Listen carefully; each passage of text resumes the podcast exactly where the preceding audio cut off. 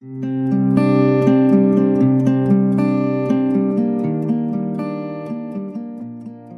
نام خدا بعد از ظهر همکار محترم به خیر باشه. من ریایی هستم متخصص قلب و روح امیدوارم که همگی خوب باشین هم همکاران عزیزی که آنلاین الان در خدمتشون هستیم و هم همکارانی که بعدا به صورت آفلاین این گفتگو رو خواهند شنید. همونجور که از قبل خدمتون اعلام شده قرار هست در این فرصت حدودا یک ساعته گفتگویی داشته باشیم درباره پروفیلاکسی در حقیقت thromboembolism حالا عمدتا venous و البته حوادث thrombotic arterial در بیماران مبتلا به کووید 19 و مشخصا درباره مبحث پروفیلاکسی برای من باعث افتخار است که برای این گفتگو در خدمت دوست بسیار عزیز و همکار خوبم جناب دکتر بهنود بیکتری باشم. آقای دکتر بیکتری cardiologist هستند در بیمارستان Brigham and Women's در دانشگاه هاروارد. و البته researcher به صورت خیلی مفصل و از جمله خب چندین مطالعه و مقاله و trial مهم در همین موضوعی که صحبت کردیم از جمله trial مهم INSPIRATION که حالا بیشتر دربارهش صحبت خواهیم کرد و فکر می‌کنم خود بهنودم موافق باشه که جز game changer های بالاخره این field بود و یه خود داستان رو خلاصه در این بحث thromboprophylaxis به خصوص در بیماران بستری عوض کرد که خب حالا ما راجع به مباحث گفتگو خواهیم کرد. بهنود جان سلام. صبح شما در بوستون به خیر و خیلی ممنون که مثل همیشه لطف کردی و دعوت من رو قبول کردی. سلام امیر جان. عصرت به خیر باشه. طبق معمول ممنون از فرصتی که در اختیارم گذاشتی.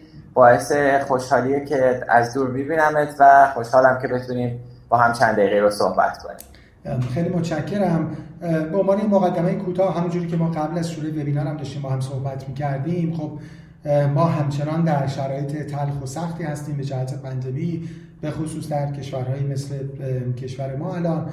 الان حدودا 19 ماه از شروع پندمی گذشته عدد داره در دنیا عدد ابتلا به 200 میلیون نزدیک میشه و مورتالیتی هم مرز 4 میلیون رو رد کرده یعنی به 4 میلیون و 200 هزار رسیده.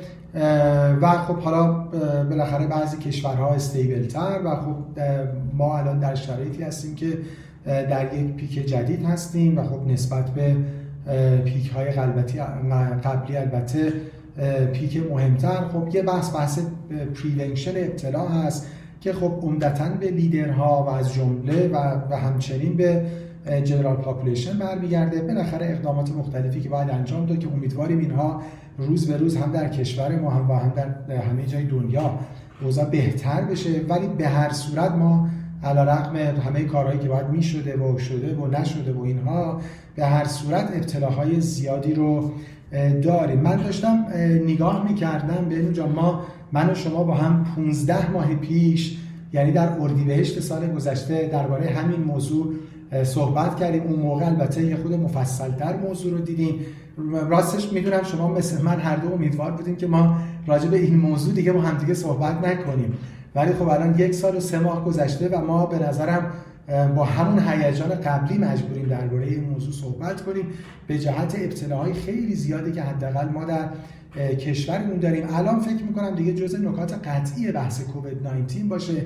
این phenotype که در حقیقت یک phenotype thromboinflammatory هست و به هر صورت این بیماری شانس حوادث ترومبوتیک و حالا با مکانیزم های مختلفی که شما تو اون جلسه قبل مفصل بهش پرداختی داره زیاد می‌کنه. حالا هم بحث inflammation endothelial dysfunction و بالاخره pathogenesis های دیگه ای که در حقیقت وجود داره. الان نمی‌خوایم بهش بپردازیم. با آمارهای زیاد بالاخره در مطالعات حالا از نمی‌دونم یکی دو درصد تا نمی‌دونم 70 درصد تو مطالعات گزارش شده بسته به اینکه بیمار در در چه setting ی بوده و براش در حقیقت یعنی در registry registry در چه setting ی بوده. ما الان در این گفتگو می‌دونم مباحث خیلی زیاده. همکاران محترمم خب حتما براشون جالب و در حقیقت علاقه‌مند هستن که نکات شما رو بشنون در بحث درمان در بحث تستای آزمایشگاهی تشخیصی. ولی یادآوری که خدمت همه همکاران دارم که ما در این فرصت کوتاه فقط می‌خواهیم راجع به پروفیلاکسی صحبت بکنیم که مبحث مفصلی است. اجازه بده و خیلی practical اجازه بده قبل از اینکه وارد setting های مختلف بشیم و خیلی practical update های شما رو و خیلی خیلی هم update ها رو همین که ببینیم در مرکز شما الان در حقیقت پروتکل چی هست؟ چون می‌دونیم همچنان در حقیقت institute ها پروتکلشون مهم هست و ممکنه با هم متفاوت باشه. سوال اول من به جان اینه که یه update ی بفرمایین از اینکه ما نسبت به 15 ماه پیش که با هم صحبت کردیم در evidence چقدر پیشرفت داشتیم و الان شما این recommendation هایی که در دقایق بعد می‌خوای بگی حالا چقدر محکمتر می‌تونی بگی چقدر evidence base هست و اینکه نه هنوز چقدر از درصدش واقعا expert opinion هست. متشکرم. ممنونم از مقدمه. خیلی خوب تمیر جان. من اینطور شروع کنم. خیلی صحبت ها و موضوعات تغییر کرد و درکمون تفاوت پیدا کرد. از آخرین باری که صحبت کردیم. متاسفانه ولی یکی از چیزهایی که تغییر نکرد من کوت می‌کنم از مقامات ارشد WHO که می‌گفت ممکنه شما از کووید خسته شده باشین اون از شما خسته نشده. و این رو یک سال خورده پیش گفت. متاسفانه هنوز هست و خب این لزوم از یک سمت وکسینیشن هم صرف نظر از اون پیشگیری های شخصی رو واقعا چند برابر مهم می‌کنه. علی ای حال ما الان اینجا هستیم که با هم در خصوص پیشگیری حوادث thrombotic صحبت بکنیم. فکر می‌کنم یک سال و نیم پیش و یک سال و سه ماه پیش که ما با هم صحبت می‌کردیم خب تازه ما داشتیم یه درک بهتری از این بیماری پیدا می‌کردیم از این ویروس پیدا می‌کردیم. یه قسمتی از درکمون extrapolation بود از بقیه ویروس هایی که دیده بودیم. حالا از جمله اینفلوئنزا از جمله مرس و یه پرانتز باز بکنم واسه خیلی از اونها. در خصوص حوادث ترومبوتیک ما اطلاعاتی که داشتیم یا یه سری retrospective study بود یا یه سری series کوچیک بود.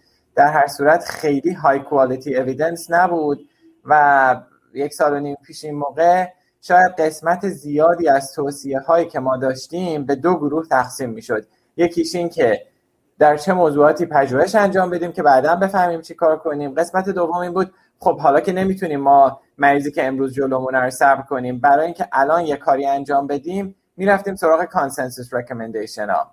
همونطور که صحبت کردیم الان یک سال و نیم گذشته و فکر می‌کنم خیلی مناسب تره که تصمیمات ما حداقل تا حد زیادی بر مبنای مطالعات کامل شده باشه تا اینکه هنوزم بخوایم با consensus و نظر گروه الف یا گروه ب که خیلی هم محترم ولی expert opinion موقعی معمولا خوبه که ما خیلی evidence نداشته باشیم. موقعی که high quality evidence وجود داره ترجیح اینه که نظرها شبیه هم بشه و می‌تونیم راجبش صحبت کنیم. در خصوص event rate که فرمودیم من کاملا موافقم. اگر من بخوام خیلی خلاصه عرض بکنم فکر کنم هنوز هم اجماع بر این هست که thrombotic event یک component مهمی از کووید 19 هست. خصوصا در setting بیمارستانی و بستری. اما فکر می‌کنم عادلانه باشه بگیم شدت اهمیت این موضوع کمی در گذشته احتمالا پررنگتر از اون شده بود که باید باشه. یعنی هنوزم موضوع مهمی هست ولی فکر می‌کنم بعضی از همکاران سال پیش این موقع بیش از این از این موضوع میترسیدن تا الان. یه مقدار از تفاوت هم شاید به خاطر درمانهای مؤثرتر و روتین تر ضد التهابی باشه که بهش برمیگردیم توی صحبت وقتی راجع به trial صحبت کنیم. این خیلی نکته مهمیه. منم نگه میدارم به خصوص به اینسپریشن که رسیدیم. منم سوالی راجع به همین موضوع دارم که خدمتتون می‌پرسم. خیلی متشکر وارد مباحث practical بشیم. ما قاعدتا درباره سه setting می‌خوایم صحبت کنیم. setting inpatient و در inpatient مشخصا بیمارانی که ICU admitted هستن یعنی critically ill هستن و بیماری که حالا مثلا moderately severe هستن و در بخش ها هستن عمدتا setting دوم بیمارانی هستن که بستری میشن و مرخص میشن. البته ما اینجا تو پرانتز بحث home hospital رو داریم به خصوص حالا در کشور ما که اونم باید صحبت کنیم. یعنی بیمارانی که خونه هستن ولی اینا گویی که قرار بوده تو بیمارستان باشن. اینم با هم صحبت می‌کنیم و یکی هم بیماران outpatient اونایی که خب بالاخره شرایطشون یه جوری که در حقیقت فقط در منزل دارن در حقیقت isolate شدن. تو, تو هر کدوم از این setting ها هم راجع این بعد صحبت کنیم که چه بیمارانی ترومبوپروفیلاکسی بگیرن چه agent ی و قاعدتا چه دوزی. و آیا مارکرها می‌تونن ما رو guide بکنن یا نه؟ و مشخصا بحث D-dimer. خیلی سریع اجازه بدین که وارد بحث inpatient بشیم. یه نکته که شاید برای شما هم جذاب باشه این که ما از دیروز کاری که انجام دادیم تو دو تا شبکه اجتماعی که در خودمون در دسترس داشتیم و پزشکا بودن این موارد رو در حقیقت گذاشتیم و گفتیم practice تون رو vote کنیم و بگین الان دارین چیکار می‌کنید من تو هر قسمت قبل از اینکه بخوایم شروع کنیم update ش رو برداشتم. حالا خدمت شما وضعیت practice هم میگم. شاید برای همکاران محترم جالب باشه. با بحث inpatient شروع بکنیم و سوال اول بله صدا میاد؟ کاملا. اگر که امکانش باشه من یه پیشنهاد کوچیک بکنم. می‌تونیم از outpatient شروع کنیم بریم به بخش ICU و بعد post-discharge چون فکر می‌کنم رویه بروز بیماری رو اونجوری بریم خیلی عالی باشه فرقی نمی‌کنه. پس از outpatient شروع می‌کنیم. مشخصا منظور اون بیمارانی که اصلا نیازی به بستری پیدا نمی‌کنن. یعنی به هر صورت clinician الان کاری نداریم با توجه به criteria هایی که داره میگه فقط شما در منزل isolate بشید الان کاری به درمان های دیگه هم که داره می‌گیره چقدر recommended ه چقدر guideline-based هست نیست اینا کاری نداریم. به هر صورت بیمار در منزله. سوال اینه که آیا این بیماران نیاز به کموپروفلاکسی دارن یا ندارن؟ اگه دارن کدوم هاشون و در حقیقت چه ایجنتی و نکته مهمی که تا کی در حقیقت؟ درسته. ممنون امیر جان. در خصوص بیمارانی که اوت پیشنت هستن همینجوری که گفتی برای دوستان سامرایز کنیم منظورمون کسیه که هنوز به خاطر کووید 19 وارد بیمارستان نشده که بخواد ترخیص بشه. کسی که فعلا فقط در منزل بوده بیش از ده randomized trial register شده بودن و از بین اونها من فعلا حداقل دو تاشون رو می‌دونم که به وضعیت کامل شده رسیدن. حالا یعنی یا نتایج چاپ شده یا متاسفانه دیدن سودمندی نداشته و trial رو قطع کردن. یکیشون trial سولودکساید بود که چند ماه پیش چاپ شد. برای سولودکساید یه agent یه که شبیه یک هپارین خوراکیه و به دلیل اینکه اطاله کلام نکنیم بگم نتایج جالب توجهی داشتن ولی خود trial از نظر متدولوژی و design مشکلاتی داشت. trial تو مکزیک انجام شده بود و اسما می‌گفتن که double-blind ه ولی کاملا نبود. مشکلات دیگه داشت exclusion زیاد داشت. نتایج جالب توجهه ولی به درد practice امروز و فردای ما نمی‌خوره. باید verify بشه در یک مطالعه دیگه. پس اون رو بذاریم کنار. و فکر می‌کنم این دارو تو ایران هنوز approve شده نیست. پس این رو می‌ذاریم کنار. trial دیگه که شاید relevant تر بود trial ACTIV-4B بود که توی چندین کشور از جمله آمریکا انجام می‌شد. NIH اینجا اسپانسرش بود و هفته گذشته press release ش رو دادن که trial نیمه تمام بعد از حدود enrollment 600 تا بیمار قطع شد به دلیل اینکه ظاهرا event rate شون بسیار پایین بود پایین تر از اونی که فکر می‌کردن و یه آنالیز نیمه تمامی که انجام داده بودن تفاوت یا اثر بخشی رو نشون نداده بود. تا حدودی به دلیل اینکه توی اون جمعیتی که اینها انتخاب کرده بودن و مطالعه کرده بودن ریسک حوادث ناگوار بسیار پایین بود. یعنی یه جمعیت low risk بودن و گفتن تو این جمعیت تفاوتی نمی‌کنه. به همین دلیل trial برای عدم اثر بخشی برای futility قطع شد نیمه تمام. این دوتا trial ی هست که در این خصوص انجام شده. چندین ترایال دیگه از جمله پریونت HD و چندین و چند ترایال دیگه که بعضا بیماران انرول شونده توشون بد حال ترن همچنان در دست انرول کردن بیماران هستند اگر بخوایم از نظر عملی صحبت بکنیم برای بیمارانی که هنوز نیاز به بستری ندارند تا به حال هم بستری نشدند در منزل هستند و کووید 19 دارند به صورت روتین من فکر می‌کنم که در حال حاضر prophylaxis با هیچ رژیم antithrombotic از جمله aspirin یا anticoagulant ها ضرورتی نداره. اگر یک بیمار خاص شرایط خاص و متفاوتی داره. اون بحث جداییه. مثال عرض می‌کنم ما الان از بیرون کووید 19 می‌دونیم که برای بیمارانی که سرطان فعال دارن و یه معیارهای دیگه رو احراز می‌کنن مثلا با Khorana score میشه outpatient prophylaxis رو در نظر گرفت. حالا اگه یه مریضی باشه به نوعی borderline باشه از این نظر و کووید 19 بگیره اون دیگه میشه مورد به مورد تصمیم گرفت. ولی اکثریت قریب به اتفاق بیماران outpatient مون اگر وارد یک trial جدید نمیشن فکر می‌کنم که کار صحیح اینه که بهشون empiric prophylaxis داده نشه. خیلی خوب. آره پس تقریبا این تکلیفش مشخصه. فکر می‌کنم اینقدری که من دیدم این consensus در حقیقت society های بزرگ هم هست که توصیه برای اینکه بیمار outpatient به صورت روتین حالا همونجوری که شما گفتین practice روتین باشه. که ما پروفیلاکسی بگیره نداریم. و توصیه برای این بیماران برای چک D-dimer و اینکه دیدایمرم گاید بکنه نداریم. درسته یا؟ این موضوع خیلی خوبی. من هی شک داشتم که اول کار راجبش صحبت کنم یا در میانه موضوع. فکر کنم یه بار این رو همینجا ادرس کنیم. خوبه چون که دوستان احتمالا براشون این سوال پیش میاد. تا حدی که من می‌دونم امیر جان دیدایمر به عنوان یک نماد درمانی در هیچ کدوم از چهار زمینه که ما صحبت بخوایم بکنیم جایگاهی نداره. یعنی ما موقعی می‌تونیم از D-dimer برای یک نماد درمانی استفاده کنیم که به اصطلاح یا sub treatment by subgroup interaction داشته باشیم یا فقط یک زمینه ای باشه که trial های خاص در حضور استفاده از D-dimer یه treatment effect ی رو نشون داده باشن. trial های دیگه که این کار رو نکردن اون treatment effect رو نشون نداده باشن. چنین چیزی در خصوص trial های کامل شده کووید 19 تا حد اطلاع من وجود نداره. بنابراین ما نباید D-dimer رو مبنای درمانمون قرار بدیم. اما با این وجود چند تا مطالعه هستن که نشون دادن D-dimer خصوصا level های خیلی بالاش کاملا predictive mortality هست.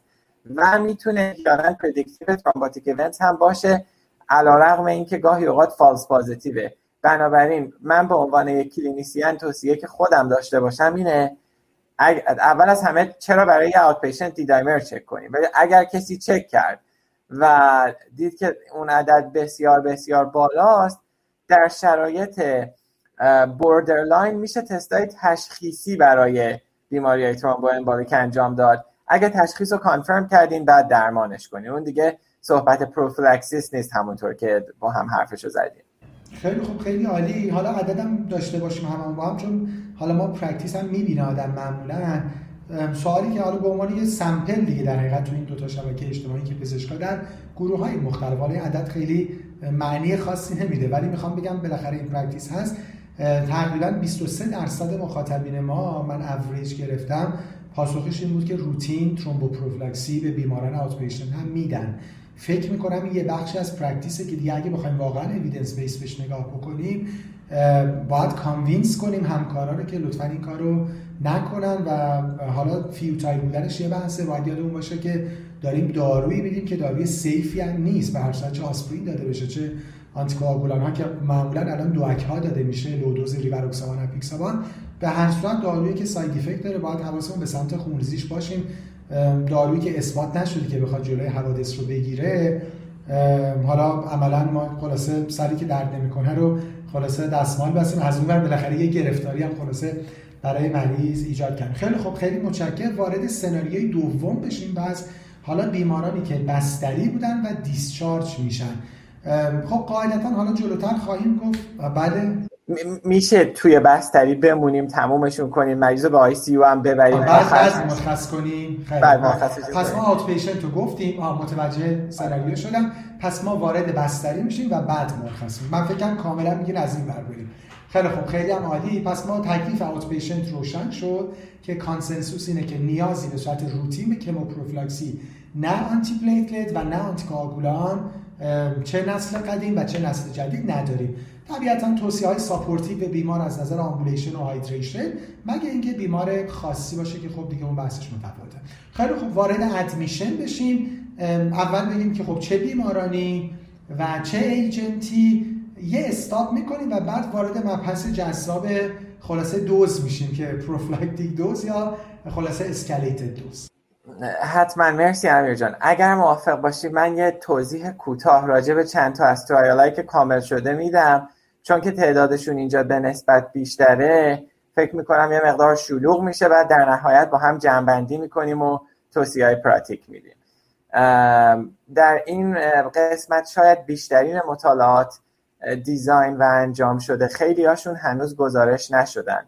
مطالعاتی که فعلا در خصوص بیماران بستری شده در بخش نه آی چاپ شدن یکیشون مطالعه اکشن هست که توی Lancet چاپ شد برای ریوراکسبن نتایج multiplatform RCT که راجبش حرف می‌زنیم در بیماران بخش به صورت preprint هست و قریب الوقوع چاپ خواهد شد.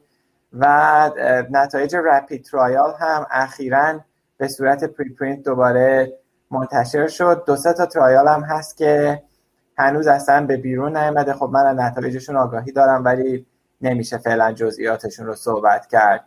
این چند تا هست که بیرون اومدن. یه زیرگروهی از یه trial دیگه که intermediate dose anti استفاده کرده بودن هم توی JTH دو هفته پیش چاپ شد. می‌تونیم اینا رو کوتاه با هم صحبت کنیم. من برای اینکه ساده بکنیم بحث رو اول از اکشن شروع می‌کنم. مطالعه اکشن یه randomized multicenter trial ی بود توی برزیل انجام شد و داشت dose escalated anticoagulation با ریوراکسبن رو مقایسه می‌کرد در برابر standard of care prophylaxis توی اون بیمارستان ها و اگه بیماری می‌رفت به ICU level of care rivaroxaban شون رو با enoxaparin تغییر می‌دادن و بعد دوباره همون رویه رو ادامه می‌دادن. خلاصه رو عرض بکنم به حضور شما. تعداد حوادث خونریزی دهنده با escalated prophylaxis بالا رفت ولی حوادث thrombotic یا mortality کاهش پیدا نکرد. بنابراین اکشن به ما نشون داد که حداقل ریوراکسبن جایگاهی نداره در hospitalized floor patient های ما در خصوص رژیم های درمانی مبتنی بر هپارین یه دونه مطالعه که کامل شده بود مالتی پلتفرم آر بود که گفتم و این یه مقدار اسم پرتمطراقیه یک لحظه من بشکافمش. اینا سه تا ترایال مجزا بودن. قسمت این پیشنت ترایال NIH Active 4A بود و بعد ریمپ کپ بود که خیلی از اطلاعات ما برای درمان کووید از اون اومده و اتک موقعی که اینا داشتن انجام می شدن هر ستاشون داشتن رژیم full intensity heparin based prophylaxis رو با رژیم های standard of care که معمولا standard dose بود مقایسه می‌کردن. باز هنوز اینا چاپ نشده جزئیات رو باید بدونیم ولی کلیتش اینه. این سه تا trial داشتن انجام می‌شدن دیدن خب خیلی شبیه همن گفتن این چه کاریه بیایم هماهنگشون بکنیم. و نتایجشون رو با هم جمع کردن protocol هاشون رو یه مقدار شبیه سازی کردن. نتایج preprint ی که چاپ کردن نشون دهنده اینه که ظاهرا یک trend ی برای کاهش مرگ و میر کاهش نیاز به organ support در گروهی که intensity prophylaxis بالاتره در مریض های بخش دیده میشه. خب خیلی نتایج جالبی هست. محدودیت هایی که در خصوصش داریم اینه که یک هنوز نتایج preprint و جزئیات کاملش نیست. ممکنه تا پایان این هفته نتایجشون چاپ بشه. حالا باید ببینیم که کی در میاد. و موضوع دوم بهش دوباره برمیگردیم.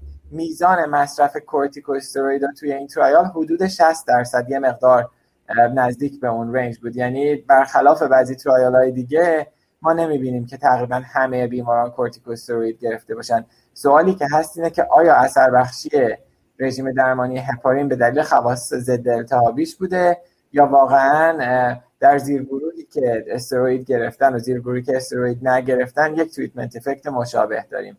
این موضوع رو بعدا دوباره اشاره می‌کنیم. اینم پس شد ترایال دوم مهمی که انجام شده بود. trial کوچیکی که مال intermediate dose انتی بود اون رو خیلی بهش نمی‌پردازیم. یه موضوع دیگر هم اینجا بگم بعد بریم trial آخر. توی multiplatform R یه subgroup analysis بر اساس D-dimer level هم نشون دادن تفاوتی وجود نداشت. حالا subgroup ها همیشه مشکلات خودشون رو دارن ولی حداقل حتی سیگنالی هم وجود نداشت در این زمینه. trial بعدی که می‌تونیم کوتاه راجبش صحبت کنیم trial RAPID هست که بازم در چندین مرکز انجام شد. در نهایت نزدیک به 600 بیمار داشتن و اونجا هم دوباره اگرچه به statistical significance نرسیدن یک ترندی رو دیدن نسبت به کاهش حوادث ترامبوتیک و کاهش مرگ و میر بلیدینگ ایونتشون کمتر از توایال های دیگه بود که جای خودش موضوع یه مقدار سوال برانگیزی شده. اما مسئله مورد اهمیت دیگهش این بود که رپید فقط بیماران با دیدایمر بالا رو انرول کرد. یعنی به ما نمیگه که دیدایمر پایین چه اتفاقی میفته ولی اینترنال ولیدیتیش فقط مال اون بیمارانه و نمی‌تونیم لزوما اکستراپولیتش بکنیم. اون هم از مطالعه رپید هست. مطالعات دیگه هستن که یا در دست انجامن. بزرگترین مطالعه دنیا که احتمالا می‌دونی فریدم هستش که همچنان مشغول انرول کردن هست و آخرین باری که من راجع شنیدم حداقل پنج ماه دیگه اینوستیگیتورها می‌خوان ادامهش بدن قبل از اینکه نتایج رو اعلام کنن. و چندین مطالعه کوچیکتر که نتایجشون رو خواهیم دید. الان می‌خوام خلاصه کنم یا جزئیات دیگه رو خیلی ممنون. فقط چرا به INSPIRATION اشاره نکردین الان سوال INSPIRATION برای floor نبود امیر جان برای بیماران الان floor رو دارین میگی آره, آره. تو تو بعضی از اینا نداشتیم که در حقیقت تو همین مثلا multiplatform R که گفتین عملا هم بیماران در حقیقت critically ill داشت هم moderately severe دیگه درسته؟ درسته و اونا رو دو تا مقاله کاملا مجزا آنالیز کردن و بررسی کردن بیمارانشون رو. ما الان داریم راجع به بیماران داخل بخش بیرون ICU صحبت می‌کنیم. راجع به ICU هم صحبت می‌کنیم. بعد راجع به خود معیارهای ICU admission هم می‌تونیم در نهایت صحبت کنیم چون یه مقدار discretionary ه ولی این تفاوت رو بذاریم شاید به حضارمون کمک بکنه. بله بگیم, بله بگیم بعد من جمع‌بندیش می‌کنم. بریم جلو. ممنون.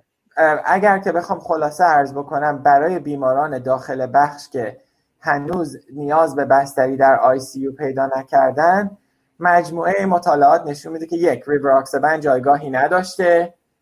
دو حداقل دو تا trial چاپ شده از full intensity heparin چاپ شده که نه در دست بررسی. ولی خب full text شون رو میشه تماشا کرد در preprint پیشنهاد این رو میدن که ممکنه full intensity heparin جایگاهی داشته باشه. اگرچه علامت سوال های وجود داره از جمله اینکه آیا همین جایگاه رو تو بیمارانی که داروهای anti-inflammatory دریافت می‌کنن هم می‌تونیم تصویر بکنیم یا نه؟ حداقلش اینه که بگیم در بیماران داخل بخش درمان افزایشی antithrombotic هنوز نمورده دو تا موضوع دیگر هم بگم بعد اگه جمع‌بندی در این خصوص هست بعد میریم ICU یکی این که trial RECOVERY که الان خیلی از همکاران دیگه میشناسنش اونم یه adaptive platform trial ی هست که چندین درمان رو بررسی کرده. نتایج arm aspirin ش رو روی preprint گذاشت چند هفته پیش. اون هم متاسفانه سودمندی نشون نداد. و REMAP-CAP که راجع به موضوع دیگه بهش اشاره کردیم هم برای درمان با P2Y12 inhibitor ها اون هم دوباره trial نیمه تمام قطع شد به دلیل اینکه سودمندی ندیده بودن. مرسی. من به نظرم بریم ICU و بعد یه بار wrap up می‌کنیم کلش رو با هم حتما.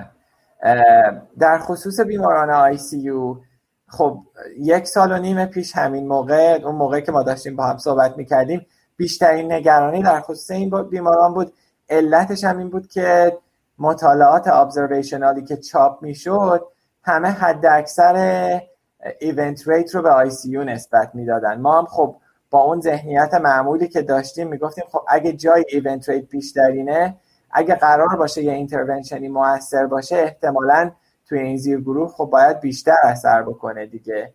اما نتایجی که از trial های موجود فعلا به دست اومدن یه مقدار ناامید کننده بودن از نظر افزایش intensity antithrombotic therapy خب اولین trial ی که کامل شد و نتایجش منتشر شد همونطور که گفتین INSPIRATION بود که من اینجا جا داره از تمام همکاران و کسانی که برای این trial کمک کردن. trial خب از ایران انجام شد.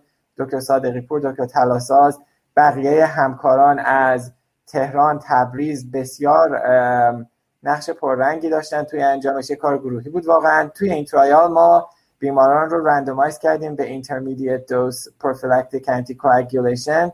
در برابر standard dose anticoagulation تو بیمارانی که توی ICU بودن و فکر می‌کردیم حداقل 24 ساعت زنده میمونن. توی اون زیرگروه من نتایج رو به صورت خلاصه عرض بکنم تفاوتی توی rate حوادث thrombotic یا توی mortality دیده نشد. با وجود اینکه حوادث خونریزی دهنده تفاوت بارزی نداشتن از نظر عددی بیشتر بودن توی گروهی که escalated anticoagulation گرفته بود. پس اگه بخوایم همش رو کنار هم در نظر بگیریم سودمندی خاصی مشاهده نشد از intermediate dose anticoagulation. اون trial ی که گفتم توی JTH چند هفته پیش درآمد هم کمابی حالا اون کوچیکتر بود توی سه تا بیمارستان آمریکا بود ولی کمابیش نتایج مشابهی رو داشت. پس پرونده intermediate dose anticoagulation تا حد زیادی بسته شد. یه trial نسبتا بزرگ از فرانسه میگن که در این خصوص داره انجام میشه ولی نتایجش فعلا نه گزارش شده نه منتشر شده. در خصوص مالتی پلتفرم RCT که بیماران فلورشون رو صحبت کردیم گفتیم شاید یه جایگاهی وجود داشته باشه برای فول دوس اینجا برعکس بود یعنی اینجا دیدن که هیچ اثری روی مرگومیر یا حوادث ترومبوتیک نداشت فقط خونریزی زیاد شده بود. پس اینجا برای ما کل داستان رو توی بیماران بستری شده. اگر خلاصه بکنم یه پارادوکسی ایجاد شد یه تضادی ایجاد شد. ما از یه بر می‌گفتیم حوادث توی آی سی بیشتره. از یه بر ظاهرا تمام ترایال های آی سی مون فعلا نوترال در آمدن توی بخش ممکنه هنوز یه کورسوی امیدی وجود داشته باشه.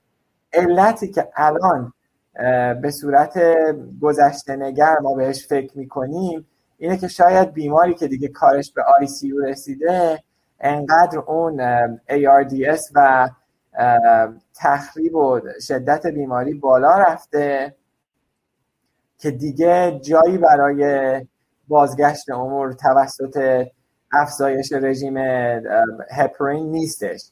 در صورتی که بیماری که هنوز توی بخش هست ممکنه حالا به دلیل خواص ضد التهابی باشه ممکنه به دلیل ترکیب اون و خواص ضد انقادی باشه هنوز یه جایگاهی رو داشته باشیم.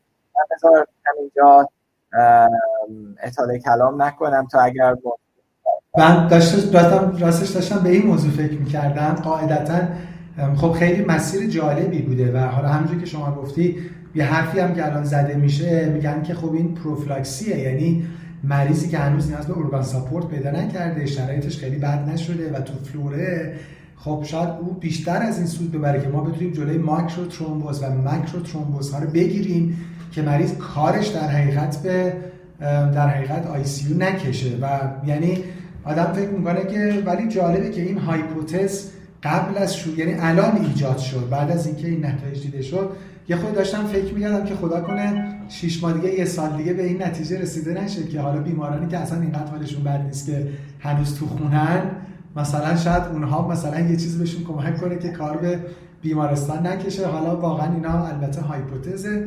این خیلی نکته خوبی اتفاقا امیر جان میگی. به صورت فرضی خب تفاوتی که الان مثلا sulodexide با apixaban داشت برای بیماران outpatient حالا فقط فرضی. ولی sulodexide میگن مثلا ممکنه خواص محافظت کننده از اندوتلیوم هم داشته باشه.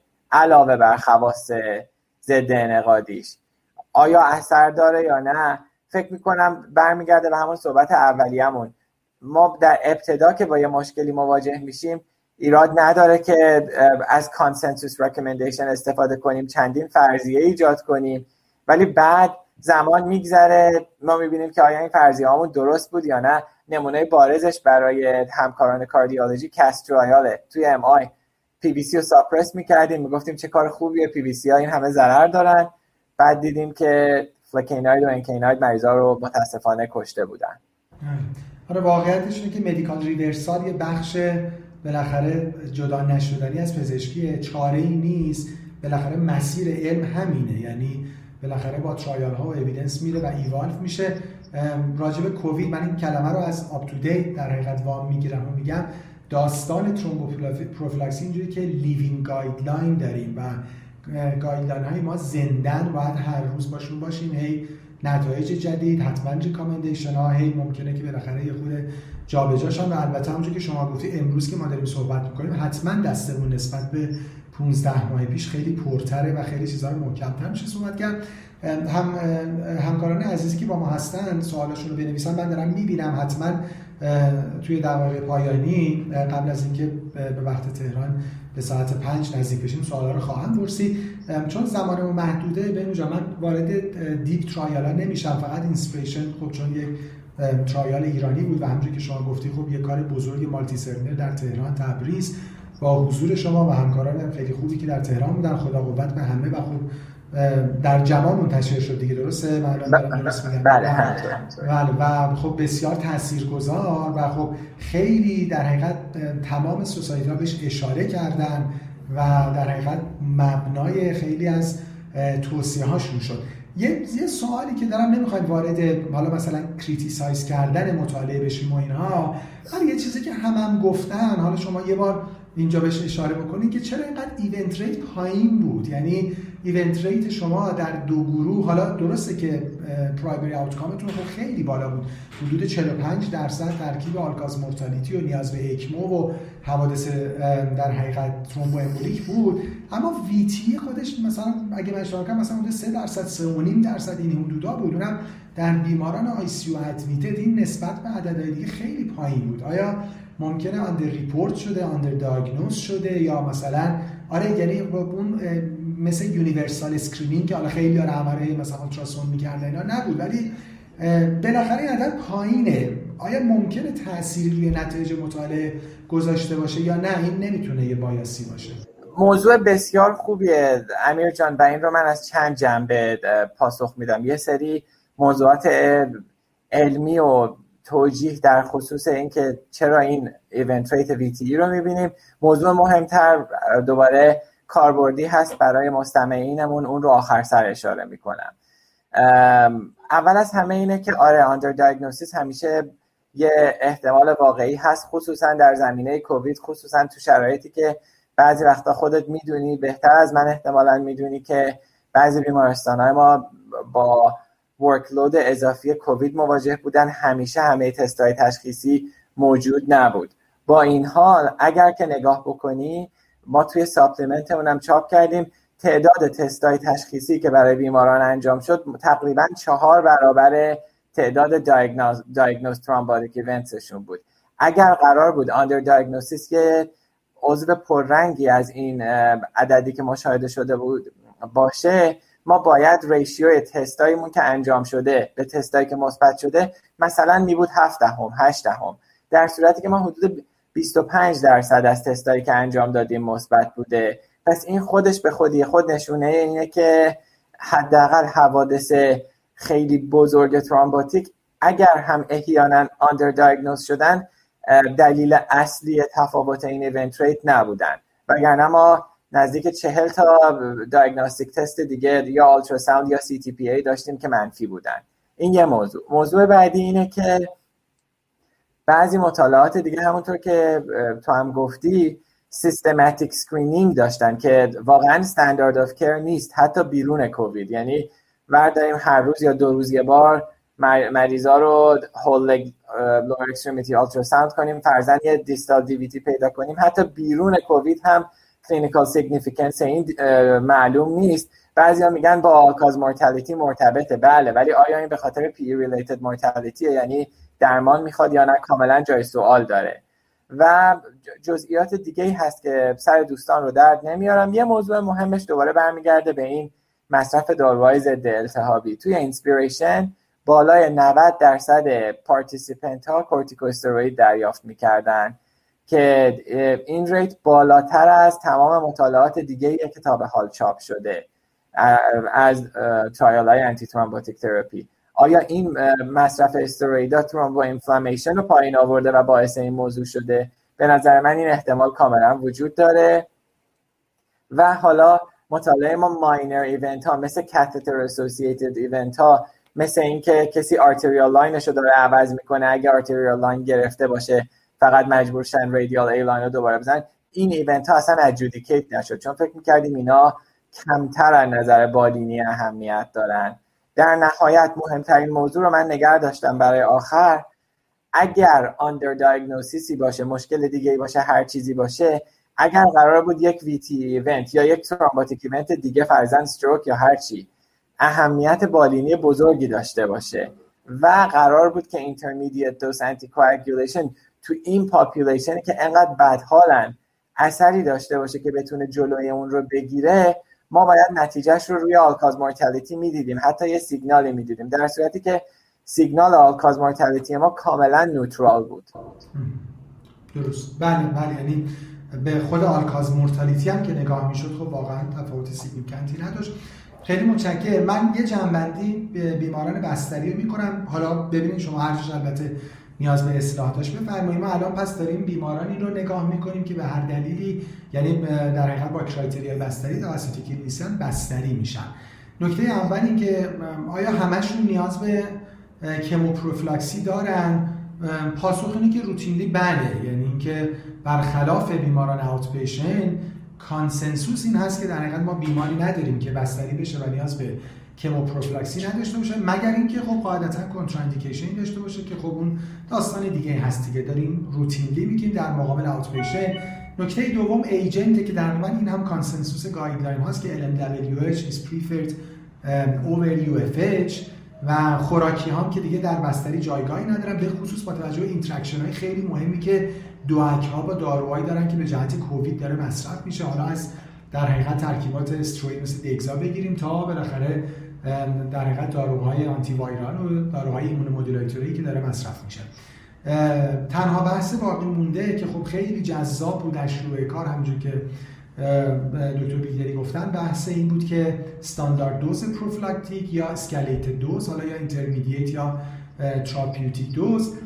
من جنبندیم این شد بهنون جان که در بیماران آی سی و تقریبا الان تکلیف روشنه و دیگه توصیه پروفلاکتیک دوز ترایال ها تکلیف مشخص کردن. اینقدر که من گایدلاین ها رو نگاه کردم کانسنسوس گایدلاین ها هست. درباره بیماران مادریتلی سیویر یا بیمارانی که برسال در فلور در بخش بستری میشن فعلا باز کانسنسوس پروفلاکتیک دوزه ولی سکلیت دوز زنده است. به خصوص با توجه به حالا interim analysis اون multiplatform RCT هم که منتشر شد. همونجور که فرمودین خب اونجا یه خود تو بیماران moderately severe به نفع این بود که شاید در حقیقت escalate dose بتونه کمک بکنه. حالا با همین hypothesis هایی که در حقیقت صحبت شد و فرمودید این جمع‌بندی من هر جاش که نیاز به اصلاح یا کم و زیاد داره بفرمایید یا اگه نکته باقی مونده تو بستری هست تا دیگه بریم سر وقت discharge نه بسیار خوب. بود امیر جان من فقط یکی دو تا نکته کوتاه میگم. همونطور که فرمودین توی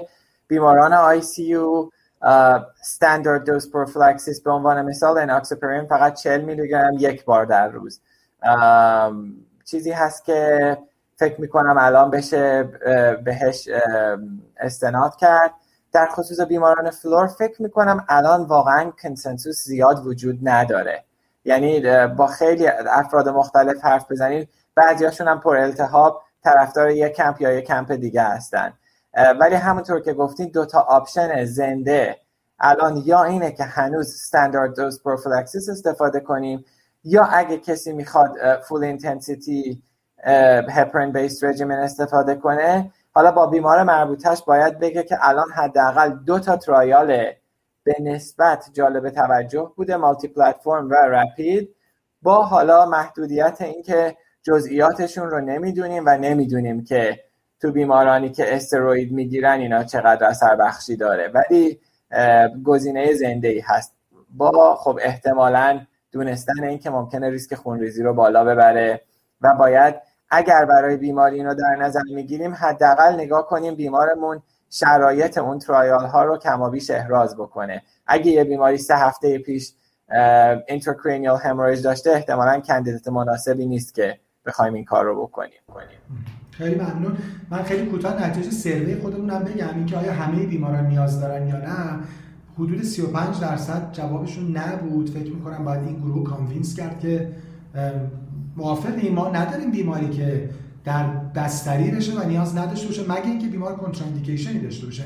در اینجا که controversy نداریم. نه تنها تنها ماجرا اینه که احیانا اینو می‌خواستم بذارم آخر بگم. احیانا بستری بدون indication باشه و این یه مقدار موضوع خاکستری هست. حتی بیمار چجوری رفته تو آی سی یا بدون آی سی یعنی اون یه مقدار discretionary ه ولی اگه بیمار فرضا اینجوری نباشه که از ترس خودش نه از توصیه پزشک رفته باشه بستری شده باشه اون حاشیه است. ولی متن رو بچسبیم اگه بیماری واقعا انقدر وخامت حال داشته که پزشکی فکر کرده بستری باشه من کاملا با شما موافقم. باید یک فرمی از VTE prophylaxis رو بگیره. اینکه UFH 16 درصد تو survey در حقیقت طرفدار داشته که فکر می‌کنم باز در حقیقت consensus مگه اینکه دلیلی داشته باشیم به مریض L نخواهیم بدیم مثل GFR زیر 15 یا حالا شرایط دیگه که ممکنه بیمار داشته باشه. راجع به escalated dose در بیماران ICU 40 درصد هنوز طرفدار داشته و در بیماران floor م 45 درصد طرفدار خب حالا صحبتش شد تو ICU دیگه شما هم گفتی عملا consensus وجود داره. خب در floor هنوز بالاخره controversy هست. من اگه اشتباه نکنم مثلا American Society of Hematology ولی تقریبا مثلا این society ها guideline ها به نفع همچنان prophylactic dose ه درست میگن یا مثلا ISTH اینها؟ آره ولی یه چالشی که هست امیر جان من اینو پیشترم اشاره کنم من نظر شخصیمو میگم البته ولی consensus recommendation ها طول می‌کشه تا update بشن. خصوصا اگر من خب الان نمی‌تونم اسم بیارم چون هنوز در نیامده خودم عضو یکی دو تا دیگرشون هستم که بیرون خواهند اومد. دائم بین اون گروه هایی که هستن باید هی نظرات تبادل بشه. بعد تو فرض کن به یه نوشته می‌رسن فرداش یه مطالعه دیگه در میاد. با اینکه میگن living document ممکنه خیلی سریع تر از رویه معمول باشه ولی به روز نمی‌تونن اینو هم update کنن هم consensus داشته باشن. یا باید یه نفرشون update کنه یا دیگه به روز نیست. کاملا متوجه شدم. زمانم تند تند داره میره. منم حیفم میاد دوست دارم با هم دیگه حسابی خلاصه deep اینها رو گپ بزنیم. ولی خیلی کوتاه هم بریم سر حالا یکی تو سوالم نوشتم من اینا رو می‌پرسم. بریم سر وقت بیمارانی که discharge میشن. درسته, بیمار حالا چند روز هفته دو هفته هر چقدر بالاخره بستری بوده حالا میره منزل. آیا نیاز داره که این chemoprophylaxis حالا قاعدتا با داروهای خوراکی ادامه پیدا بکنه یا خیر؟ اینجا این مقدار کارمون هم ساده تر هم سخت تره سادهش اینه که تا حد اطلاع من هیچ کدوم از randomized trial های اصلی کامل نشدن. فقط هم دو تا trial نسبتا بزرگ وجود دارن. یه دونه MICHELLE با ریوراکسبن یه دونه ACTIV-4c با apixaban که هر دوتاشون هنوز دارن بیماران رو recruit می‌کنن. توی INSPIRATION ما ساب INSPIRATION همطور که می‌دونی بیماران بعد از ترخیص هم تا روز سی low molecular weight heparin شون ادامه دادن. ما تفاوتی توی event rate حتی بعد از discharge ندیدیم و symptomatic thrombotic event خیلی پایین بود. در کنار این دو تا مطالعه بزرگ large سه تا large scale انجام شدن. یه دونه از ایران بود اتفاقا دکتر رشیدی اینا انجام داده بودن. یه دونه از انگلستان بود و یه دونه توی آمریکا توی یه health system بزرگی توی کالیفرنیا.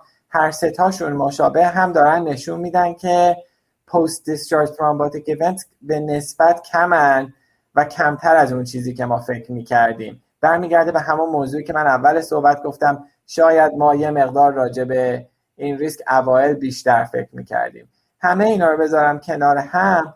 احتمالا روتین پروفیلکسیس نیاز نیست. اما ما خب هنوزم نتایج مجلان مرینر اینا رو داریم که میشه به یه extended post discharge prophylaxis فکر کرد.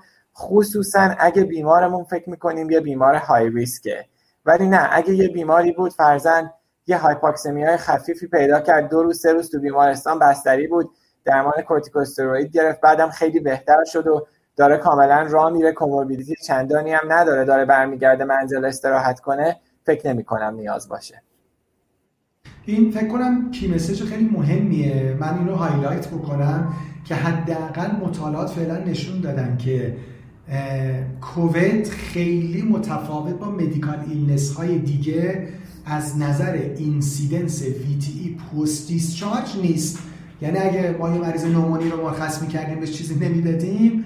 مثلا یا مثلا چون یه مریض UTI که مثلا بستری شده urosepsis یا هر بیماری دیگه ای یا مریض مثلا heart failure اگه discharge ش می‌کردیم و واقعا روتین نمیدیم الان فعلا کووید متفاوت نیست. خیلی نگرانش نباشیم. این key message ی که من highlight کنم فعلا پس ما روتین chemoprophylaxis نداریم مگر اینکه بالاخره individualize clinician یه خلاصه risk assessment ی بکنه. حالا با توجه به سن سابقه VTE یا بالاخره نکات دیگه ای که داره بگه که مثلا بیمار بهش که prophylaxis بدن. دیدم بعضی text ها مثلا به calculator های مثل مثلا modified IMPROVE VTE و اینا هم اشاره کردن که اگه مثلا مریض مثلا چهار score یا بیشتر گرفت یا مثلا ترکیب دو با سن با D-dimer چقدر داره توی یعنی جایگاه داره توی routine clinical از نظر من تا relevance ش فقط در حدیه که خب راجب MAGELLAN و MARINER صحبت کردیم. اونا خب یه سری از risk assessment شون بر اساس IMPROVE و IMPROVE D بود و بعد خب IMPROVE D رو آمدن یه مقدار revision روش انجام دادن برای کووید یکی از trial که انجام شده همون revised IMPROVE-DD رو داره استفاده می‌کنه. یعنی با یه D-dimer level جدید و تا نتایجش بیرون نیاد نمیشه گفت. اگه من ساده شدهش رو بخوام بگم همونی که گفتیم. اگه یه بیماری واقعا توی بیمارستان بود بدحال بود. و بعد از اینم که داره مرخصشه هنوز فکر کنیم که بیمار خوشحال نیست و ریسک bleeding بالایی هم نداره. اون شاید حالت استثنایی هست که بشه escalated prophylaxis رو در نظر گرفت. ولی فکر می‌کنم عمده بیمارانمون شامل این معیار نشن. و اگه بخوایم بدیم قاعدتا از داروها که فعلا ما available در ایران داریم مثلا دوز 10 میلی گرمی ریوا یا 2.5 میلی گرم BID اپیکسابان اگر من بخوام عرض کنم apixaban رو توصیه نمی کنم چون مطالعه نشده در این زمینه. ADOPT منفی بود در خصوص extended, prophylaxis. یا اپکسبن یا اگر نه molecular weight هپرینا یا یا ریواروکسابان یا یا, یا یا molecular weight هپرینا چون این تو سوالان بود. و به جهت زمان مثلا 30 تا 45 روز؟ فکر می‌کنم. باز مشخصا در زمینه کووید ما نمی‌دونیم. و چون نمی‌دونیم اگرم به یه بیماری داریم میدیم چون همیشه ریسک بلیدینگ وجود داره باید به بیمارمون بگیم که مثلا من نوعی حدس می‌زنم شما خطر بالایی دارین این درمان رو در نظر بگیریم ولی خطرش هم داره. اگر بیمار موافق مرسی. من تو هشت دقیقه پایانی یه سوال کوچیک خودم بپرسم و بعد چند تا سوال باقی موندم هست بپرسم. خب شما به دوز اشاره کردین یعنی 40 میلی گرم ساب کیو دیلی انوکساپارین که حالا ما اویلیبل داریم. حالا تو GFR 15 تا سی که غالبا 30 میلی گرم. یه سوالی که دارم و دیدم شما تو اینسپریشن هم این کار کردین. آیا dose adjustment بر اساس weight رو توصیه می‌کنین؟ فکر می‌کنم شما اونجا در حقیقت BMI بالای 35 یا وزن بالای 120 رو هم توی intermediate dose فکر کنم. اگه اشتباه 6 دهم BID ش کردین. و تو standard dose تون هم 40 BID درسته؟ آیا توصیه می‌کنید این سوال بسیار خوبیه امیر جان. من این رو اول از بیرون کووید پاسخ میدم بعد برمیگردیم به داخل کووید 19 سوال پس اینجاست که آیا اگر مریضی توی دو تا طیف خیلی اکستریم وزن باشه آیا درمان انتی ترامباتیکش فرق می‌کنه یا نه؟ ما چیزی که فعلا بیرون کووید 19 فهمیدیم اینه که مریضایی که خیلی لاغرن چه antiplatelet therapy چه anticoagulant therapy bleeding event شون خیلی بالاست. و الان بعضی trial ا کوچولو کوچولو دارن در میان که دوز antithrombotic therapy رو تو مریضای خیلی لاغر کم بکنن. حالا برعکسش آیا بیماری وقتی خیلی چاقه ما باید دوز رو بالا ببریم؟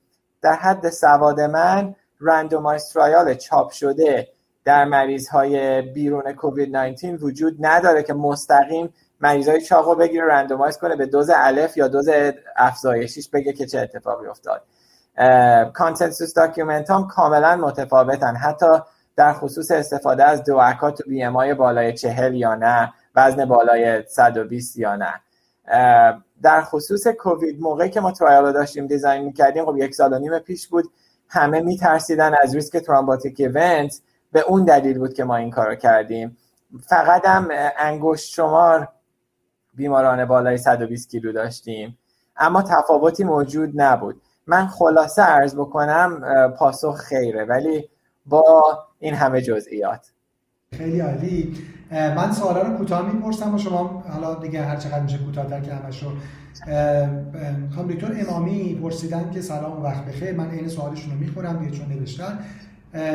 نوشت راجع اون که ما گفتیم که یعنی گفتیم که یعنی evidence گفته شد که بیماران outpatient روتین نیاز به prophylaxy ندارن. نوشتن که من و همسرم که نورولوژیست هستن تعداد بیمار داشتیم با mild کووید که با CVA در حقیقت PE DVT اینا مراجعه کردن. همگی جوون و هیچ risk factor همراهی هم نداشتن و واقعا آدم میترسه که به بیماران mild کووید هم prophylaxy نده.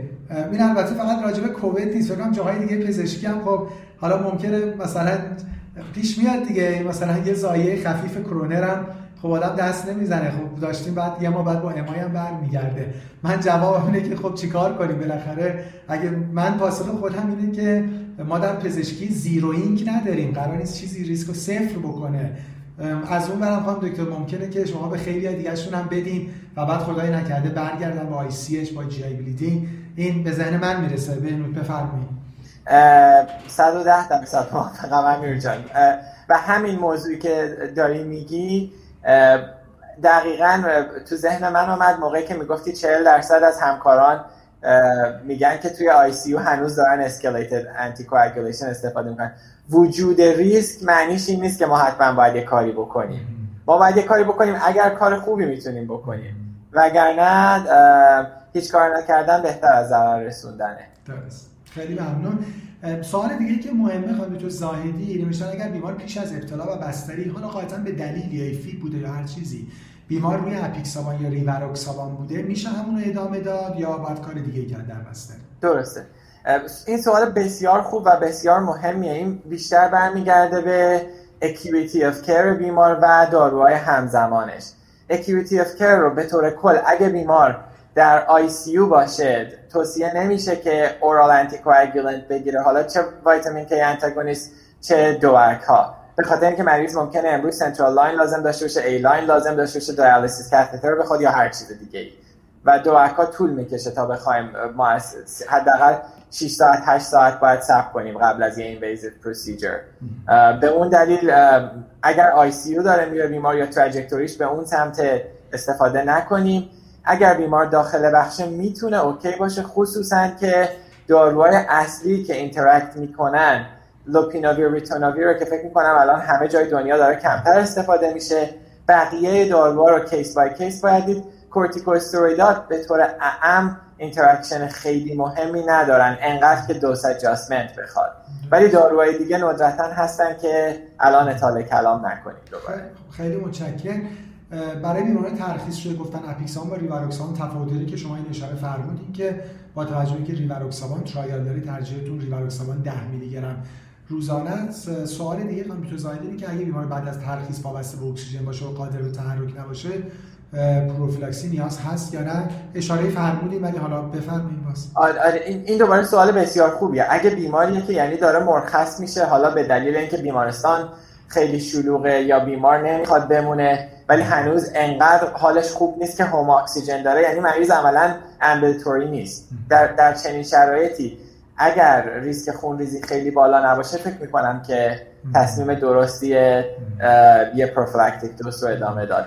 ولی اکثر trial ها مریضی که 60 روز prophylaxis گرفتن نداشتن. بنابراین اگه بیمار داره میره خونه دیگه این judgment call ه ولی شاید standard dose prophylaxis این فکر کنم همون داستان عملا home hospital ی که خب ما تو هم زیاد می‌بینیم. یعنی بیمارانی که واقعا وابسته به اکسیژنن. الان اصلا باید دارو تزریقی بگیرن. رمدسیویر دارم یا داروهای دیگه دگزا و اینا جا نیست و هر روز میرن مثلا تزریق می‌کنن میان تو خونه اکسیژن. ما باید فکر کنیم این بیمار بستریه دیگه. درسته؟ حالا ما جا نداشتیم بستریش کنیم. یعنی اگه resource زیاد بود که این مریض خونه نمی‌رفت. درسته؟ صحبت درستیه. همون صحبتی هم هست که کردیم. بستری یا بستری تو ICU یه مقدار تصمیم discretionary ه من یه جور فکر می‌کنم شما یه جور فکر می‌کنید نفر سوم متفاوت از هر دوی ما. ولی به طور اعم همینطوره. اون پزشک درمانگرشون اگه واقعا فکر کنه بیمار مقدار بدحال بودنش در حد بستریه فقط روی یه تخت بیمارستان خوابیدن کاری رو عوض نمی‌کنه. خیلی عالی. و حالا وقتی میره خونه یه داستانی که هست برای تزریقه یعنی باز خب ترجیح میشه انوکساپارین ولی نمی‌دونم اگه حواسمون به interaction ها و اینا باشه فکر کنم بشه یه خورده اینجا مثلا اغماض کرد و حالا این مریض تو خونه رو از نمی‌دونم low dose های یعنی مثلا مشخصا ریوا ده daily داد. بله؟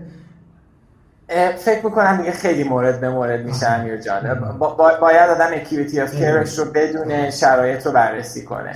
خب ولی ولی همین که گفتی پس یعنی بستری آدم بستری یک گریزونه باید ما یعنی کلینیسیان ببینه که این بیمار الان بالاخره مارک ادمیشن بهش خورده یا نه. ولی اینکه در خونه شونه. در حقیقت آخرین سوالم من از خدمتتون بپرسم خانم دکتر حاتمی سوالشون اینه که بیمار مرخص شده و به جهت اینکه حالا بدحاله یا همین مشکلات که شما گفتین و اینا می‌خوایم پروفیلاکسی رو ادامه بدیم. و به دلیل دیگه ای مثلا بیمار known case قطعی CAD ه و داره آسپرین می‌گیره. آیا همین آسپرین به تنهایی کفایت می‌کنه یا اینکه به این آسپرین low dose ریوا اضافه بشه؟ این الان بیمار post discharge بیمار post discharge اگه بیمارمون post discharge واقعا باید اینجور بگم. اضافه کردن prophylactic یه داروی دوم به بیمار post discharge خیلی من باید دلیل محکمی داشته باشم که این کار کنم غیر درمانی. چون ما می‌دونیم dual therapy ریسک خونریزی رو خیلی بیشتر از monotherapy می‌کنه. اگر قرار باشه بدیم باید واقعا مطمئن باشیم بیماری که معیارهای حداقل trial های قبل از کووید رو داشته. واقعا immobile و واقعا risk factor داره که بخواد بگیره. اگر در اون حالت باشه آره خب dual therapy رو ادامه میدیم. دیگه اضافه, اضافه می‌کنیم به آسپرین در ولی key message شما اینه که سختگیریمون بیشتر میشه. یعنی در موردی که ما روتین توصیه به chemoprophylaxis نداریم حالا دیگه اگه مریض داره antiplatelet هم به خاطر indication قطعی می‌گیره حالا دیگه خود دقت و سختگیری همینطوره. و guideline های دو سال اخیر رو ببینی trial AFIRE رو ببینی. یه دونه paper تو JAMA Internal Medicine دو ماه پیش چاپ شد و guideline های اخیر اروپا رو ببینی همه دارن توصیه می‌کنن مریض های stable حتی اگه coronary artery disease دارن اگر anticoagulant بگیرن monotherapy بشه. یعنی حتی دیگه coexisting antiplatelet ندن بیرون از صحبت ماست ولی concept رو میرسونه. تا جایی که میشه coexisting antithrombotic therapy نداشته باشه مگه اینکه بیمار واقعا لازم داشته باشه. و ببخشید منفی سی ثانیه چون هی نوشتن بپرسیم ولی شما پاسخ دادین. چون می‌دونم خیلی practice روتینیه به خصوص در کشور ما به این نوشتن جایگاه آسپرین رو در کووید بگین. البته شما اشاره کردین ولی لطفا یه بار بگین و highlight کنین و underline کنین که دیگه حتما. مطالعه RECOVERY توی بیماران بستری بود که سودمندی رو نشون نداد. نتایجش preprint چاپ شده. حالا peer review ش باید در بیاد. در بیماران outpatient هنوز اطلاعی نداریم. و طبق عرضی که من همیشه روتین داشتم توی این شرایط وقتی هیچ کس هیچ چیزی نمی‌دونه به نظر من اقدام مسئولانه ای نیست empiric به کسی یه چیزی بدیم بگیم یه چیزی از هیچی بهتره. این غلطه. یا مریض رو تو trial enroll کنید یا اگه نمی‌تونید تو trial enroll کنید standard of care خیلی key message مهمه پس یعنی outpatient و discharge روتین نیاز به chemoprophylaxis نداره. در شرایط خاص اونم در بیماران discharge. اگر هم قرار باشه بیمار چیزی بگیره low dose ریواروکسابان یعنی 10 میلی گرم یا low molecular weight heparin. یا یا low molecular weight heparin. بله. خیلی متشکرم. خیلی جذاب. برای من مثل همیشه اگه شما نکته پایانی داری بفرمایید. نه امیر جان ممنونم. مرسی از فرصتی که در اختیارم بود. آرزوی سلامت می‌کنم برای تو و همه دوستان و همکاران به امید دیدار دفعه آینده. خیلی متشکرم. منم از تو ببینید عزیز خیلی ممنونم. مثل همیشه برای من خیلی آموزنده و جذاب از همکاران محترم هم. چه دوستانی که با ما آنلاین هستن و چه دوستانی که بعدا آفلاین این گفته گروش می‌کنن متشکرم. امیدوارم که این گفتگو برای پرکتیسشون مفید بوده باشه. عصرتون بخیر و خدا نگهدار.